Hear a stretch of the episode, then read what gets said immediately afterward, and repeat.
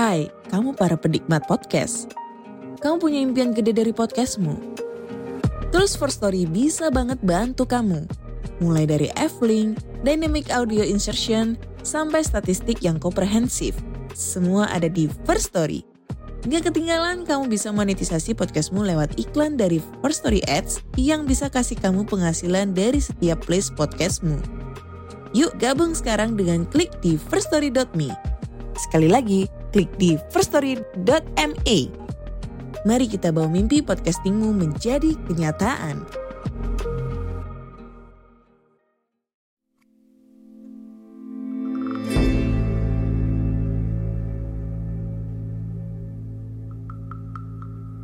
Assalamualaikum warahmatullahi wabarakatuh. Jumpa lagi di Nyeritain Horor Podcast. Seperti biasa, pada kesempatan kali ini aku akan menceritakan kisah horor yang sudah dikirimkan oleh teman-teman kita. Dan tentunya, setiap kisahnya akan membuat bulu kuduk merinding. Sebelum mulai cerita, aku mau ngucapin terima kasih buat teman-teman yang udah follow podcast ini dan setia mendengarkan setiap kisah dari Nyeritain Horor. Seperti apa kisahnya? Stay tune.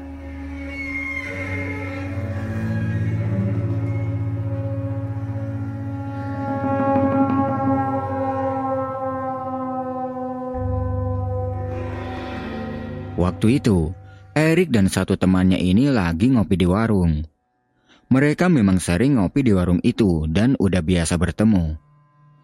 Ketika Erik sedang enak-enaknya ngopi, tiba-tiba datang si Puji.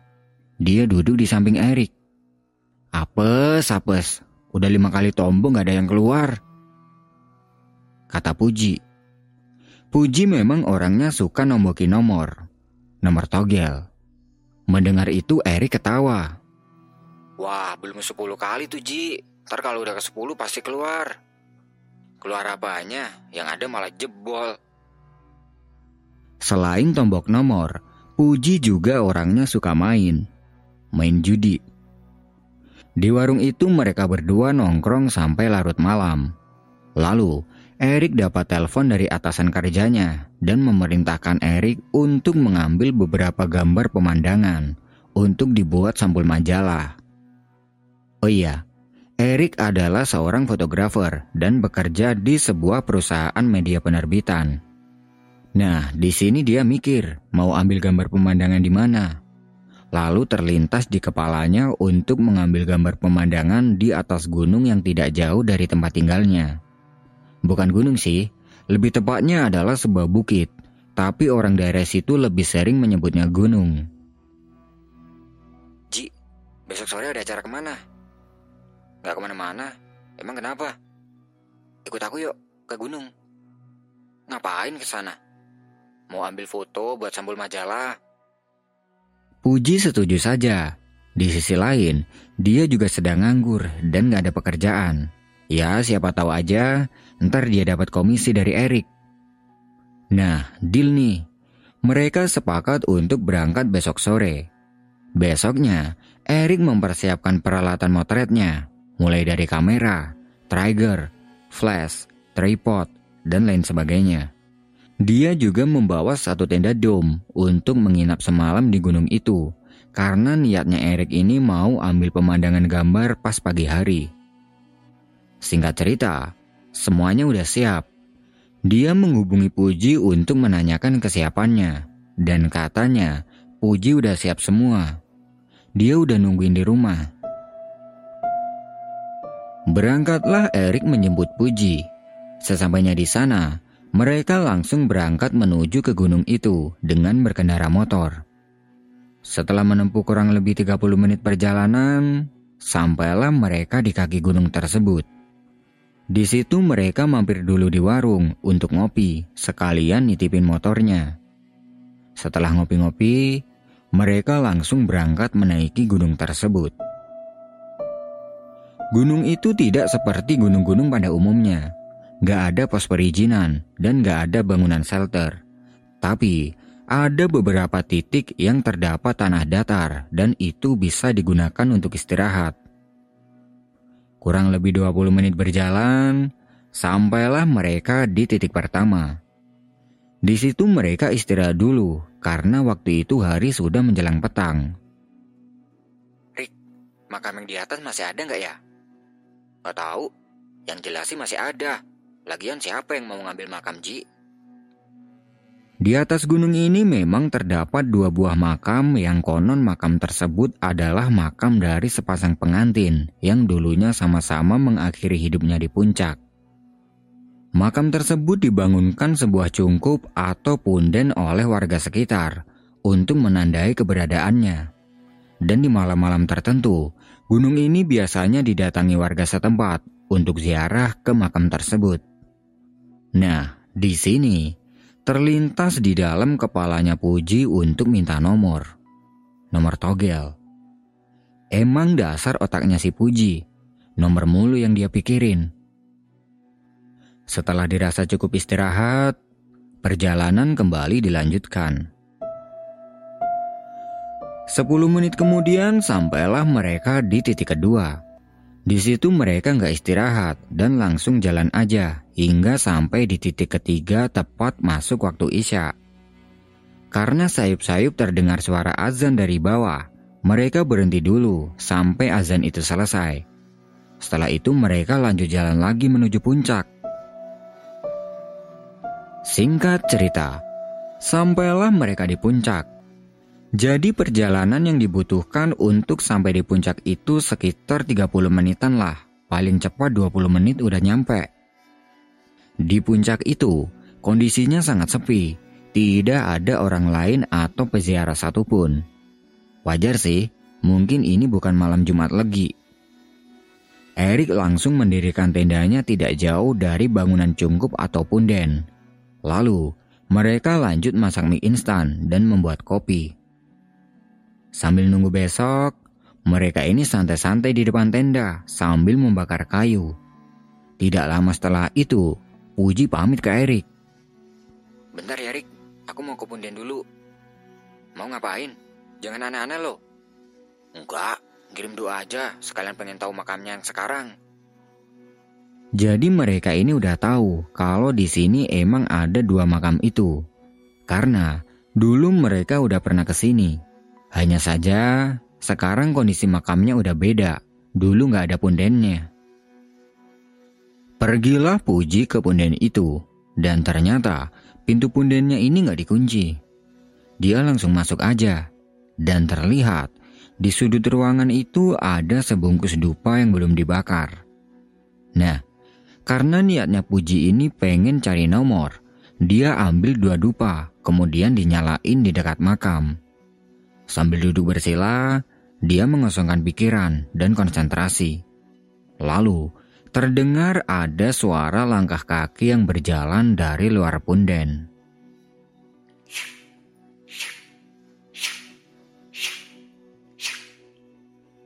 Puji tidak memperdulikan soal itu. Dia mikirnya mungkin itu adalah Erik. Tidak berselang lama, terdengar ada suara berat yang membisiki telinga kirinya. Aku tahu maksudmu. Kalau kamu minta nomor, kamu harus melakukan ini dulu. Tahu nggak, dia minta Puji ngelakuin apa? Dia meminta Puji agar keluar dari punden dan kencing di sebuah pohon di dekat punden itu. Tanpa berpikir panjang, Puji langsung keluar aja dan kencing di sebuah pohon.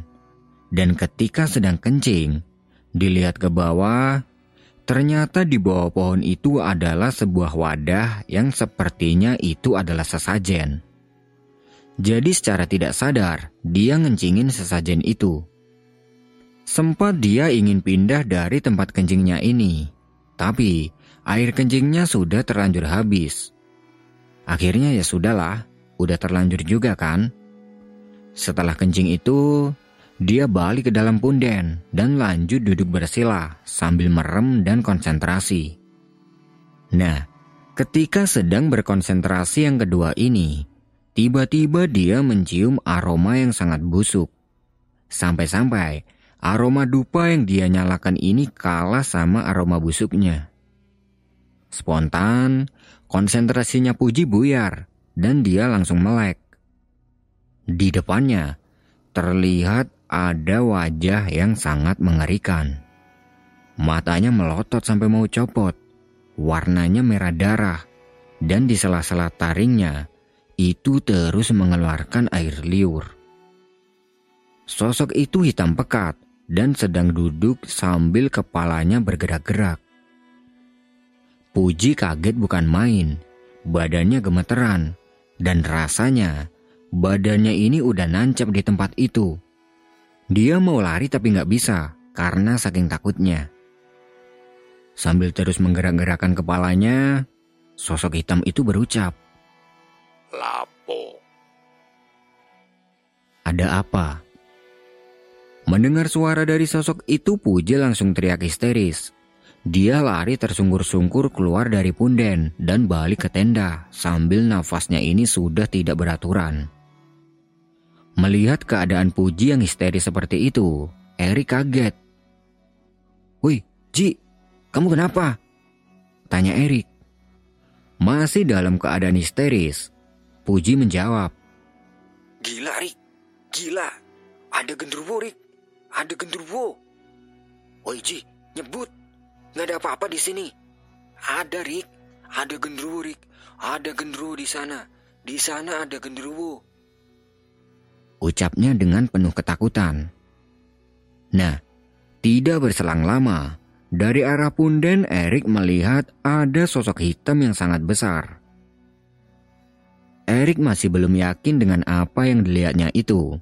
Dikiranya itu adalah bayangan dari pohon. Dia memperhatikan lebih jelas lagi. Ternyata benar, itu adalah sosok genderuwo. Dan mungkin itu yang dimaksud Puji. Sosok itu berjalan sambil membentangkan kedua tangannya.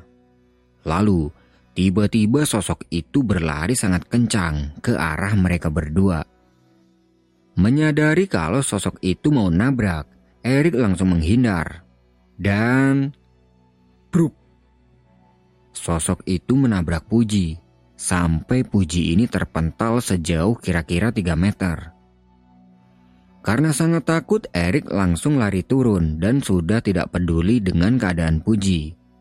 Tenda dan peralatan motretnya semua ditinggal karena saking takutnya. Dia lari sangat kencang sampai sesekali tersungkur. Sesekali, dia melihat ke belakang dan sosok genderuwo itu terlihat mengikutinya dengan posisi seperti tadi. Dia jalan sambil membentangkan kedua tangannya. Sepuluh menit kemudian, Erik sampai di bawah dan langsung menuju ke warung. Yang kebetulan, malam itu warungnya masih buka. Bu, tolong bu, aku dikejar genderuwo. Ucapnya sambil ngos-ngosan. Ibu pemilik warung kaget dia coba menenangkan Erik, diberi air minum dan segala macam.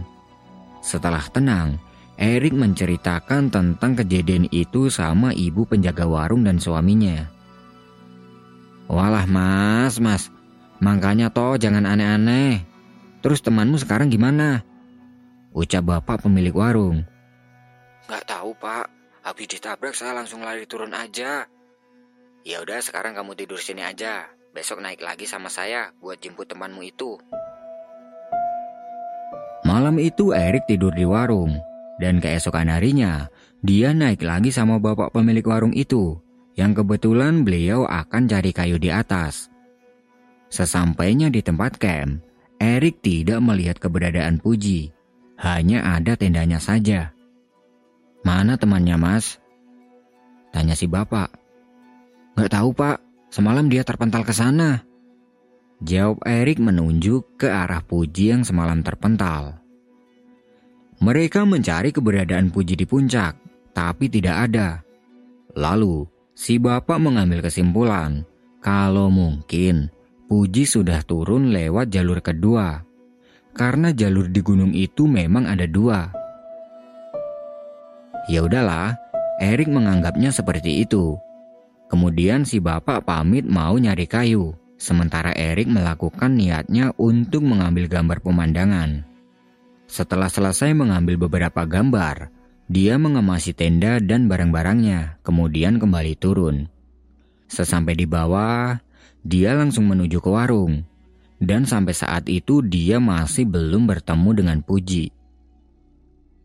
Bu, lihat teman saya udah turun belum? Kurang tahu mas, ibu dari tadi sibuk di dapur. Erik sempat khawatir. Loh, ke mana si Puji? Kalaupun dia udah turun, pastinya dia bakal ke sini dulu. Soalnya motornya kan dititipin di sini. Dia tanya lagi ke pemilik warung. Yakin bu nggak ngelihat ada teman saya turun? Kurang tahu mas, dari tadi nggak ada orang yang ke sini. Jawabnya. Erik memesan sarapan dan segelas kopi, sekalian nungguin Puji. Ya siapa tahu Puji masih di atas. Tapi, sudah sekitar satu jam menunggu Puji nggak juga kelihatan batang hidungnya. Di chat nggak dibales, di telepon nomornya nggak aktif. Mengingat dia harus mengirimkan file foto ke kantor, Erik menitipkan pesan ke ibu pemilik warung kalau dia mau pulang dulu. Nanti kalau temannya itu udah turun, suruh nelpon biar nanti dijemput. Cabutlah Erik dari situ dan langsung menuju ke kantor. Sambil mengerjakan foto yang dia ambil tadi, dia mengecek HP-nya. Tapi tidak ada notifikasi apa pun dari Puji. Beberapa kali dia coba menelponnya, tapi nomornya tetap tidak aktif. Selepas dari kantor, dia pulang. Siapa tahu Puji udah pulang duluan. Sampai di rumah dia langsung ke rumahnya Puji. Permisi bu, Pujinya ada. Tanya Erik ke ibunya Puji. Loh, bukannya kemarin keluar sama kamu, Rik? Jawab ibunya Puji. Kagetlah Erik. Berarti Puji belum pulang dong. Eri nggak mau bikin ibunya Puji panik. Oh iya bu, tadi kita sempat bisa di warung kopi, soalnya saya langsung ke kantor. Alasan Erik. Walah, paling juga masih di warung, Rik. Jawab ibunya Puji. Erik permisi pulang.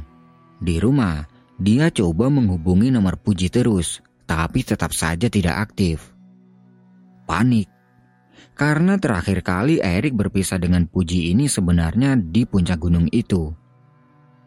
Ini Puji ke mana sih? Apa iya dia masih di atas gunung? Tapi ngapain dia nggak turun-turun? Apa jangan-jangan dia kenapa-napa di gunung? Pikir Erik.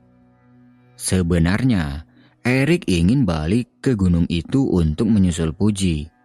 Tapi mengingat kejadian malam itu, dia tidak berani. Akhirnya dia memutuskan untuk menunggu Puji sampai menghubungi Erik. Sampai besok harinya, Puji tidak juga ada kabar. Nomornya tetap tidak aktif.